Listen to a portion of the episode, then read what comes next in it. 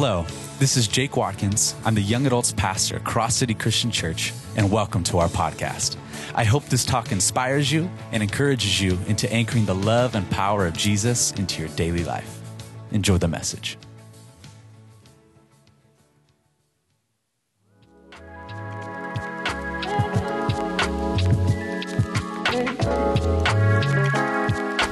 We're starting a new series tonight. Very excited about. It's called Canceled. Thank you. One person's very excited. It's called Canceled. It's all about the controversial sayings of Jesus. So, um, I don't know if you heard, but recently I was like listening to a podcast and I heard someone talk about the fact that uh, Lizzo, Lizzo was in the running, uh, like the t- top in line to uh, perform at the Super Bowl, and she got canceled. They took her out of talks for that because she had some people uh, sue her. Some of her backup dancers uh, were suing her, uh, saying that they uh, that Lizzo sexually harassed them and also body shamed them, which is wild because Lizzo was supposed to be like breaking the barriers of like representation and like body image, right? She was supposed to like be pushing culture forward, and then she's harassing her backup dancers. That's insane to me. Anyway, all this came forward. More the people came forward. Like it wasn't just one person; it was a group of people. And so now Lizzo's effectively canceled, right? And in the eyes of social media and the world, like you're guilty until proven innocent. And I just, I don't know how she's. I don't see how she's gonna make out of this. I am not saying I'm upset by this by any means. Uh, I, am not saying I'm happy either, but you know, God works in mysterious ways. And, and now I'm looking forward to the Super Bowl a little more. Uh, but with that, like you can get canceled in today's culture for the things you do, right? But it's not just the things you do that can get you canceled. Uh, you can also get canceled for just the things you say. Uh, my case in point is Chris Harrison, host of The Bachelor. Anybody know Chris? Nobody? Does anybody what? Okay, thank you. He was like, he's like the Ryan Seacrest of The Bachelor, okay? He was the long-time running host, uh, and he, he, he was like the guy, like the face of The Bachelor. And it was just a couple years ago that a contestant, a girl on The Bachelor, she uh, was getting canceled for a photo of her from college that was getting passed around uh, that was deemed racially insensitive. And uh, they were canceling this girl. Well, Chris Harrison knew what the rest of the world didn't at this point, which is that she was going to win The Bachelor. And so, in an attempt to be a good host and a good person, he came out and he didn't defend the photo or what she'd done, but he did defend and say, hey, maybe she's grown as a person and you know we got to give her a chance to to kind of uh, get out in front of this and apologize and like people can grow and people can change. Chris was canceled for this because people want to say like he was defending like racially insensitive stuff and blah blah. That wasn't the case. But chris was just saying something. He got canceled. See uh, the things we say the words we say how we say them can cause division and controversy, even if you're not trying to. Um, I'm going to give you an example right now. Some of you may want to cancel me after I say these things, okay? One of them being, I've changed, I've grown. I used to think that pineapple did not belong on pizza. But now I am an avid believer of pineapple on pizza. Am I right? It's just good. It's just like the sweet and the salty. It's like savory. Oh, it's so good. Pineapple deserves a seat at the table, the round table. It deserves to be on round table pizza, is what I'm trying to say. All right? Pineapple deserves to be there. Okay, now all of you who just cheered, all of you who just cheered, you might be booing me now. Okay, I have another controversial thing I'm going to say. I think Taylor Swift is mid.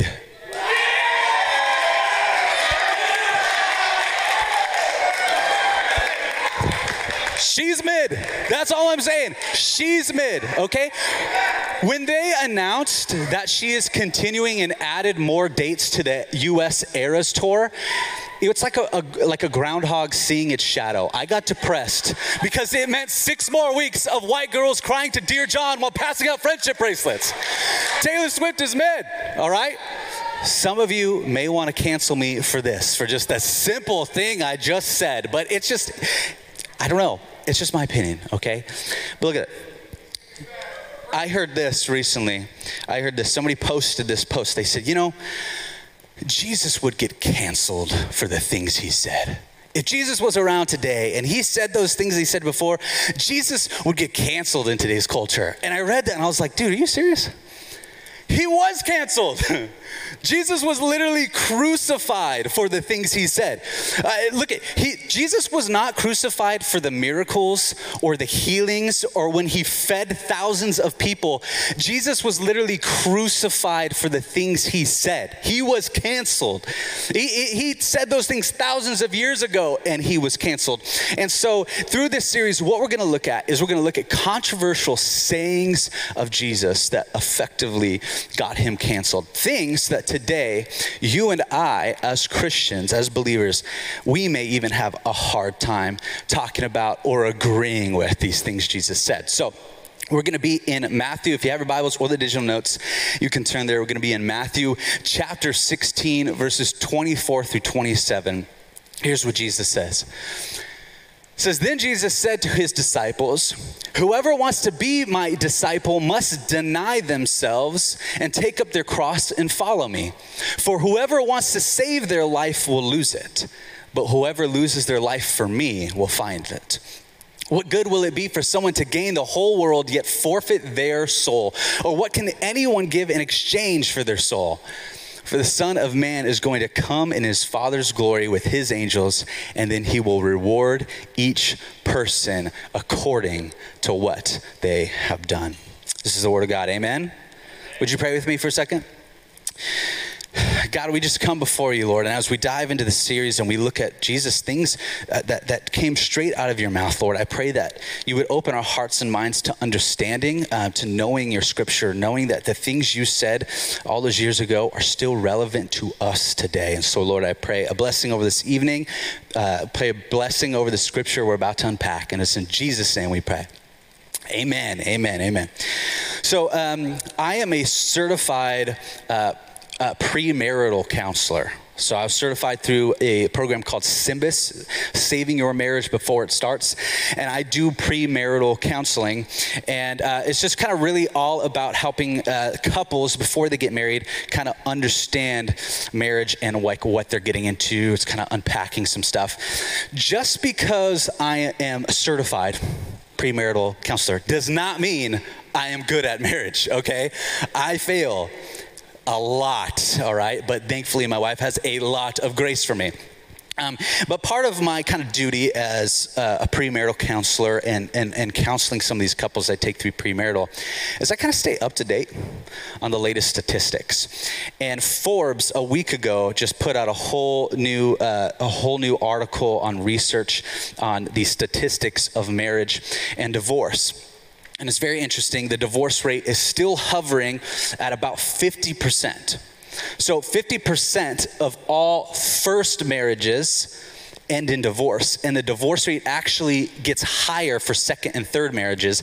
And if you're on your third marriage, there is a 73% chance that your marriage is going to end in divorce. And so as I was combing through this article, um, this stat really jumped out at me.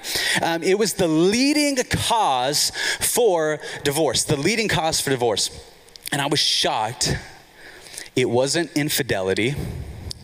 It wasn't uh, financial issues the leading cause for divorce counts for 75% of divorces is a lack of commitment the leading cause that couples cited, individuals and couples cited as, as a cause, a leading cause for their divorce, 75% of them said a lack of commitment, which is wild to me because marriages are solely based on the fact that you are committing to another person.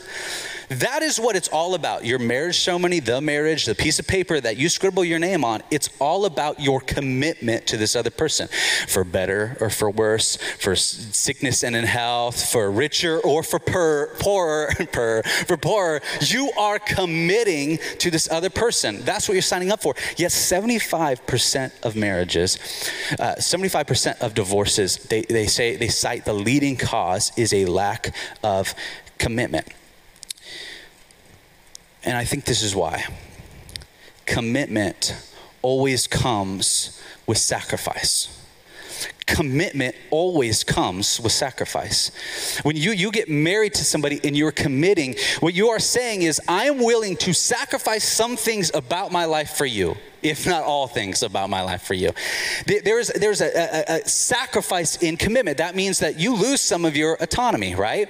That means that I'm not going out all night at the club when my wife's at home with the baby, right? Like there's some sacrifice there. Uh, that means that I'm going to check in with her when I want to make, uh, you know, a, a shoe expense and I want to buy some shoes. I got to make sure, hey, we got the money or, you know, or what? And I got to respect the, the marriage there. And if I need to, I need to sacrifice. That means I can't buy the motorcycle I want because we are saving to buy a house. There's sacrifices in marriage, and the list goes on. And I think the reason why the leading cause uh, that 50% of all marriages fail is due to a lack of commitment, is because commitment means sacrifice. Why do I bring this up? Because I think the leading cause of people walking away from their faith is a lack of commitment. I think one of the leading causes of people leaving the church is, is actually a, a lack of commitment. And I, I, understand that there's people who leave the church due to like some form of spiritual abuse of a leader, or uh, they're just it just wasn't working. I, I know that there's a lot of different reasons somebody may leave their church or their faith behind, but I actually think one of the leading causes is a lack of commitment. See, when it comes to following Jesus, this is the controversy. This is what Jesus said. Jesus says that we we need to deny ourselves and commit to Him. And commitment comes with sacrifice. And Jesus calls us to self sacrifice. He says, a committed follower is someone who is an avid denier of self. Now, why is that controversial? I mean, why is this a, a cancelable uh, statement? Because self in today's culture is the pinnacle of human existence our culture is all about self love, self worth, uh, uh, uh, uh self improvement. Everything is about self, self care. Yourself is the top of, of being is self. If your marriage isn't serving you, leave it. if, if, your family doesn't support every one of your decisions, then, then guess what the world tells you? Your family doesn't love you. If they don't agree with everything you do, they don't love you, and now you have trauma and you need to go to therapy, right? I mean, I mean, uh, seriously, if, if, if, if your relationships aren't serving you anymore, cut them off. There's no moral or objective truth, only your truth, right? Your body, your choice. If it's inconvenient to you, abort it. This is the situation and culture that we live in, that self is top priority. And see, the reality of self service is that the goal is to satisfy your desires, your thoughts, your wants, your needs by any means necessary and at any cost necessary. Here's the thing about self service you can achieve a lot with self service. The reality is, you can get pretty far with self service. In fact, the Bible says that, that you may be able to have the whole world. That's what that verse says that, that caring by, about self, by putting yourself first, like you may attain the whole world. Sometimes it works. You can get ahead. You can get fulfilled. You can take from relationships and drop them when they dry up. You can use people, manipulate situations to get what you want. Jesus says you can gain the whole world. You may attain what you're chasing after. You may be the next Jeff Bezos, extremely rich and very bald. That can be you, obtaining the highest level. But this is what he says. But in the process, Jesus says, you lose your soul. You lose your soul. And what that word for soul is in the Greek here is suke. Say suke. suke. So when he says life and soul, it, it's the word suke. And it's describing, uh, what it's describing, suke, soul, is describing your inner core like yourself. What makes you you, your soul, your suke. It's you. It's, it's the very essence of who you are. It's your identity. It's who a person is, your suke. And so, in other words, Jesus is telling his disciples that the world, you may be chasing after it, you may get everything that you needed out of it, but the world is going to corrupt you, deform you, and it's going to erase your identity that it will literally crush your destiny. And that he says, he says, in the end though, you may obtain everything on this side of heaven, but in the end, there's no reward for your work. And Jesus says, What good is that? What good is it that you would have all the money, all the notoriety, when life is just a little blip on the radar and eternity with me is forever? Jesus is saying the promises of the world are empty and amount to nothing in the long run. You will lose your soul chasing after the world. And the irony is, though, that if you want to save your soul, you have to lose it to the calling of Jesus. See, we're, we're all losing our soul, our identity. We're, we're all losing it to something. See, there's something you're trying to obtain, something you're trying to chase after, something you're trying to get. You, your, your soul is, is moving towards that and chasing after it. We're all losing ourselves to something. And Jesus says, Well, why not lose it to me? See, because Jesus came to bring you life greater than one of empty self service. He came to bring you a life that, that fills you and saves your soul. He wants to give you abundantly more than what you think you need. And He wants to give you a new identity and a new way of living. How does that happen? Well, Jesus says, by picking up our crosses. In verse 24, it says, Then Jesus said to his disciples, Whoever wants to be my disciple must deny themselves and take up their cross and follow me. I love it, um, Jesus, because Jesus is never a um, do as I say and not as I do person. He's never that way. Jesus is always a do as I do person. And Jesus never asks us to do something that he himself hasn't done. And so in Hebrews 5, it literally tells us that Jesus, through obedience to his Father, chose to suffer the crucifixion. Like Jesus willingly paid the price for our sins, becoming the sacrifice we needed in order to have the righteousness of the Father. He literally went to the cross. He carried his cross and was crucified on it. And then he's telling us to pick up the cross. He, he doesn't do anything that, that he doesn't tell us to do anything that he himself hasn't done. And see, Jesus, when he's talking, he's talking to his disciples, right? And the thing is, as he's talking to his disciples and he's telling them to take up their cross, the reality is that some of those disciples would literally be carrying their cross to be crucified. Like some of them would literally be crucified for spreading the good news of Jesus. That is something that would happen. But I want to tell you today, Jesus is talking to us and he's telling us to pick up our cross. It's not a physical cross, it is not. Jesus already did the physical carrying of the cross. The cross he is asking you to carry is a spiritual one. And it's this it's the cross of self sacrifice. See, Jesus did not have to carry the cross, he chose to. Jesus was not self serving, he was self sacrificial for you. He was committed to serving you, to seeing you, to saving you. He was willing to sacrifice himself for you. And in the same way, Jesus is asking you to deny yourself, take up your cross, and commit to him. And so here's the first thing we need to see and what we need to know about when it comes to picking up our crosses. And it's this you have to let go in order to take hold when it comes to picking up our crosses, here's what you have to know you got to let go in order to take hold. And the Greek verb translated here as to deny. So that phrase, you got to deny yourself. That, that Greek uh, uh, verb here is uh, apar Naomi. Aparneomai. It's one word, aparneomai. Simply, uh, this word means to deny the truth of a statement. But in the Bible, it's almost always coupled uh, with a connection to a person. So it's to uh, deny the truth of a statement, but it's o- almost always connected to a, a, a person. So denial, really, in the New Testament, is this intentional disassociation from relationship with a particular person. Uh, another translation, so another translation to deny would be to disown or renounce to disown or renounce.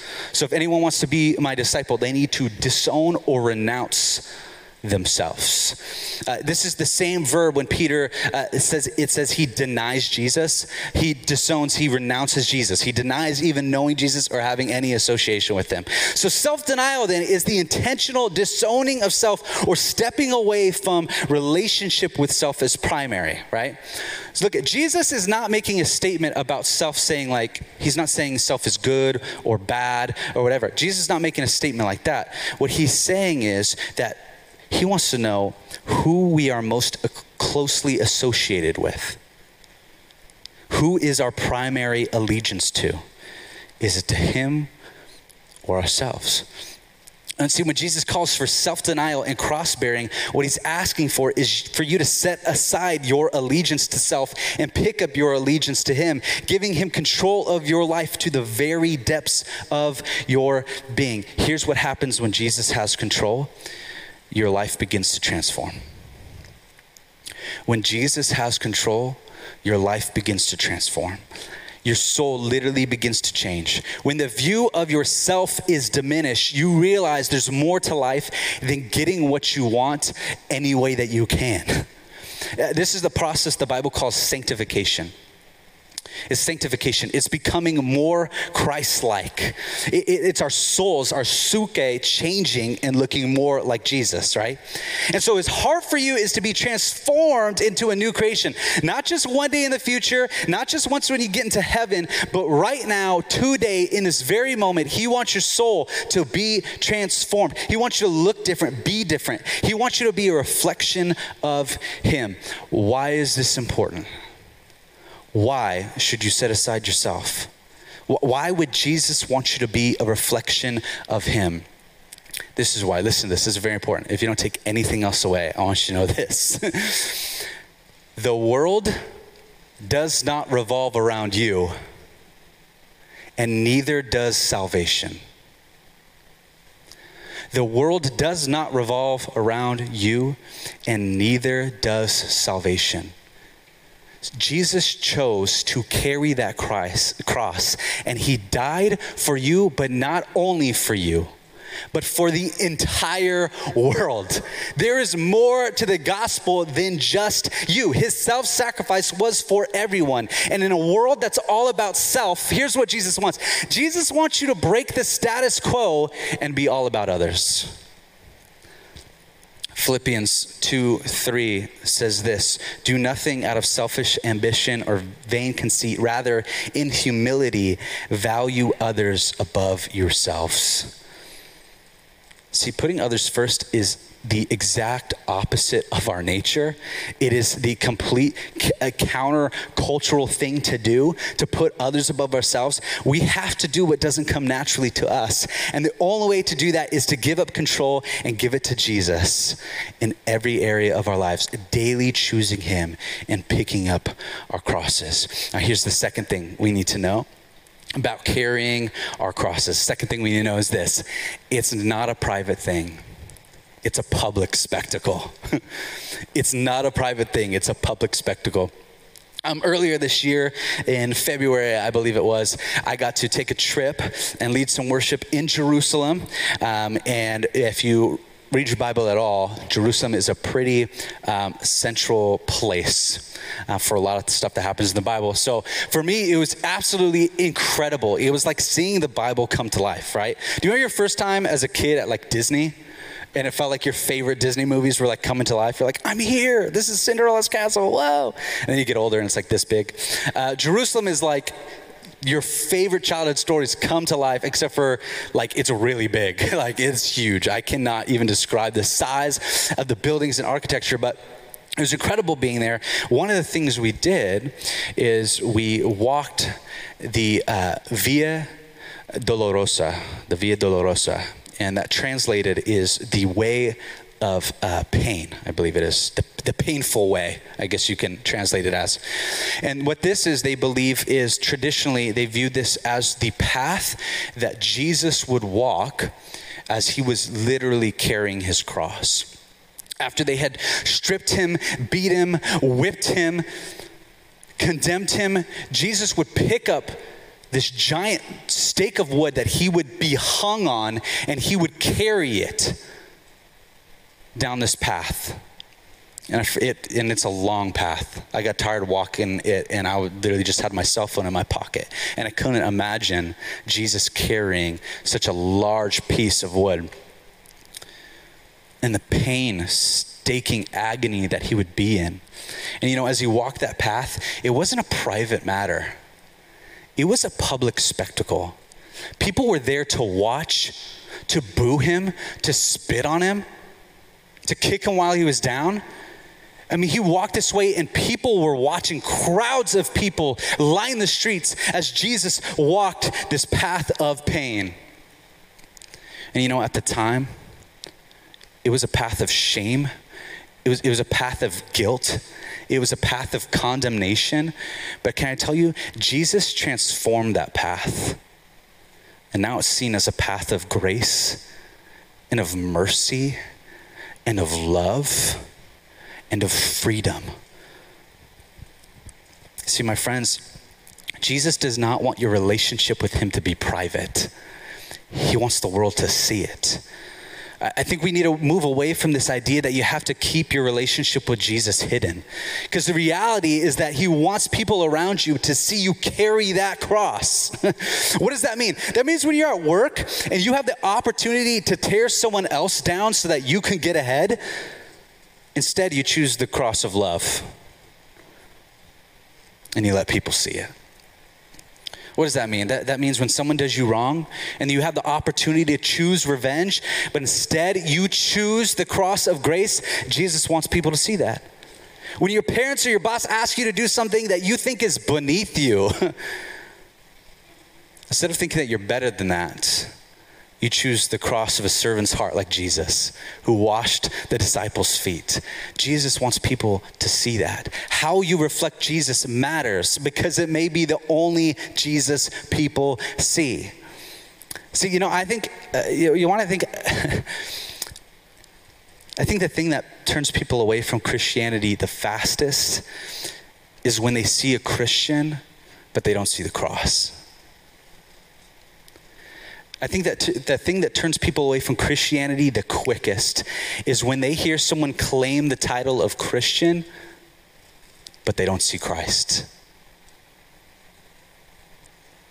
See, my friends, if you want to be a Christian and you want to claim the title of Christian, make sure you're picking up your cross publicly so that they can see the Christ in you. Your relationship with Jesus was never meant to be a private matter, it was meant to be a public thing. How you live your life, how you treat people was meant to be public. The Bible says, by, by those fruits, they will know that people are my disciples. By the fact that people are picking up the crosses, following after me, that's how I'm going to know. Here's the last thing we need to know when it uh, comes to picking up our crosses it's this Jesus promises to give you more than you give up. Jesus promises to give you more than you give up. Uh, when I was a kid, I, I, my first inclination for as like my career and what I wanted to do uh, was not to be a pastor. Okay, it was not to be a worship leader. Um, it wasn't to be any of those things. Uh, my first thing I wanted to be was an archaeologist because I loved Indiana Jones, right? And I want to grow up and go on adventures. And then I realized they don't actually do that. All right, you're not running from boulders and like whipping bad guys. No, so then I was like, no, nah, I don't want to be that. And then uh, a little later in life, um, I really started to like get, get like really into music and then I was like maybe I want to be a recording artist. And a few years after that I really started heavily getting into acting and I wanted to go to acting school and be an actor. And then maybe I was like oh maybe I'll be a pilot. I mean there's a lot of things that I want to do. I had all these dreams and aspirations and really I feel like I could have made a name for myself right? Like I could have made a name for myself a legacy. I could be like Jake Watkins, famous guy, a little more mid than Taylor Swift. You know, that'd just be, I'd settle for that. The reality, though, is that I felt God calling me into ministry. And I chose to give that up and just pursue Him.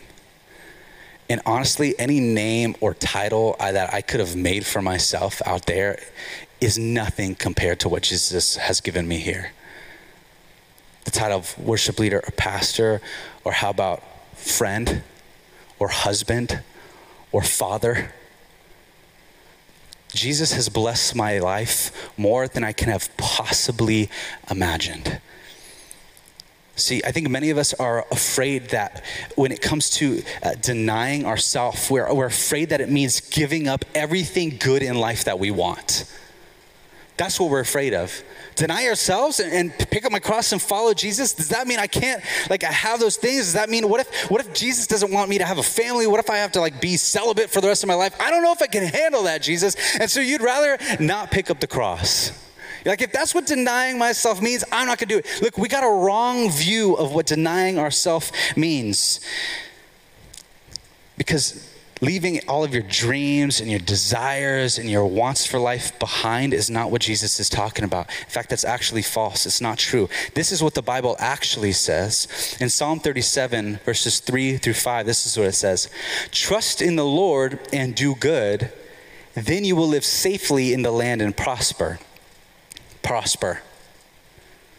Take delight in the Lord, and He will give you your heart's desires. Commit everything you do to the Lord. Trust Him, and He will help you. See, Jesus, God is not asking you to give up everything you've ever wanted. He's not asking you to give up your desires. He's asking you to give up your way of attaining them. Jesus is not asking you to give up your wants and desires. He's asking you to give up your way of achieving those things. Here's what I wonder I wonder if that the 50% of marriages that fail, I wonder if we have a 50% divorce rate because 50% of the people who get married are marrying out of a place of loneliness, that they just want to fill the void that they, they just had a need that needed to be filled and so they like picked the first person that liked them back. They didn't care about the morals or the background. They're like ooh you're attractive. Oh you like me? I'm in. And then they just head down the path. They got married. I wonder i wonder if there's something to that. I think uh, see in our society i don't think we know how to deny ourselves in fact, I think we're becoming hardwired for instant gratification, right? I think we're literally becoming uh, hardwired to have everything and have it now, right? We use the internet to fulfill our needs, and then eventually that's not enough, and we look at people like they're just vessels for our self gratification. And all of a sudden, we're using relationships and we're using people, and we just see them as a means to an end to gratify ourselves. And you know, it doesn't have to be sexually, it can be emotionally I think a lot of us emotionally use people all the time. You talk to them, you're kind of flirty, they're kind of feeling this need here of like not to be lonely, like you can't deal with being by yourself, so you're using this other person and you're leading them on, and then something better comes along and you just ghost them. and you just move on to this next emotional connection, and then that ends, and then what do you do? You go back. You're like, oh, hey, what's up? And then you lead them on again, and it's an endless cycle of using people. And some of you, it's not emotional or it's not physical. There is business minded people, entrepreneur types, who literally just view people as a resource to use. They view people, they meet people, and they automatically want to know what can you do for me? That's how we're using people nowadays. See, what Jesus wants is for you to see people how he sees them not as a means to an end, but people worthy of his love and respect. Here's what he wants he wants you to trust him. he wants you to trust him with your wants and your desires and vision for your life. And he wants you to achieve those goals and dreams with him. Jesus will bring the right resources and people and significant others into your life at the right timing, but you have to trust Him and commit to His ways, becoming a servant of people, not a user of people. See, I think some of you are afraid of that, serving people. You're, you're afraid of denying self. You're, you're afraid of being a doormat. you're, you're afraid of getting used and trampled over. You're afraid that if you don't seize that opportunity, you're, you're, you're afraid if you put the knife down and you're not ready to stab somebody in the back at the first chance so that you can get a promotion, you're afraid that you'll never get ahead in life. The reality is, it's not true. It's not true. See, God has a habit of elevating servants to leaders. God has a habit of elevating servants to leaders. David was a shepherd who faithfully served his family, and God elevated him to the place of king. Uh, Joseph served faithfully when he was in prison, and God took him from prisoner to commander of Egypt. Jesus was a carpenter who self sacrificed on the cross. Now he sits elevated at the right hand of God. You have to trust and believe that you don't need to force things to happen, that God will make things happen.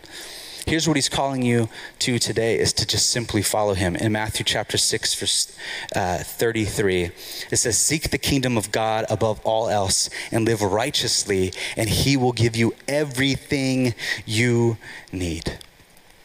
See, not only do I believe that God wants the best for you and will fulfill those desires in you the right way, but I think you'll also be eternally rewarded for letting Him have that authority over your life. Here's what I mean Matthew 16, Verse 27 For the Son of Man is going to come in his Father's glory with his angels, and then he will reward each person according to what they have done. When you follow Jesus, not only are you going to be taken care of in this life, but you will be taken care of in the next. Not only does God want to give you the desires of your heart now in the right way as He helps you achieve your purpose and goals for life, He wants to set you up eternally too. He says, Look, look, if you live life this way, if you pick up your cross and follow after me in my footsteps, and you serve people and you love people and you show them me, look, I'm going to set you up in this life, but I'm going to also set you up for eternity. You will be rewarded. I'll come back and I'll say, Good job, good and faithful servant. Here is your reward. That is what Jesus says. So, my question for you today is Do you trust Jesus with your life? Like, do you trust him enough to deny yourself? Do you trust him enough to, to self sacrifice? Do you trust him enough to, to give the control and authority over your life that he deserves? See, the gospel is not only about you getting into heaven, but about heaven getting into you now. It's about your soul looking more like Jesus every day as you love people the way Jesus loves them and you trust God to fulfill your life in the way that He can. Amen? Let's pray. God, I just thank you for this Tuesday night. I thank you for impact of your word and what it has for us, God. Lord, I pray that we can step out in trust, believing and knowing that you are good. God, that you give good gifts. God, that you have placed the desires in our heart, God, and you will fulfill them. Lord, we don't need to take shortcuts to, to attain those things. God, we don't need to tear other people down. Lord, what you have for us, you will give us. So, Lord, I pray that we can just trust you, trust your name, that we can deny ourselves and just pick up our cross and follow you every day. Lord, in Jesus' name we pray. Amen. Thank you for tuning into Anchorcast. I pray that you take this word and that Jesus transforms your life in ways you never thought possible. Be sure to subscribe and share this podcast with your friends and family. And of course, follow us on social media at Anchor Nights to stay up to date with all of our events, meetings, and uploads. Thanks again for listening, and may God bless you.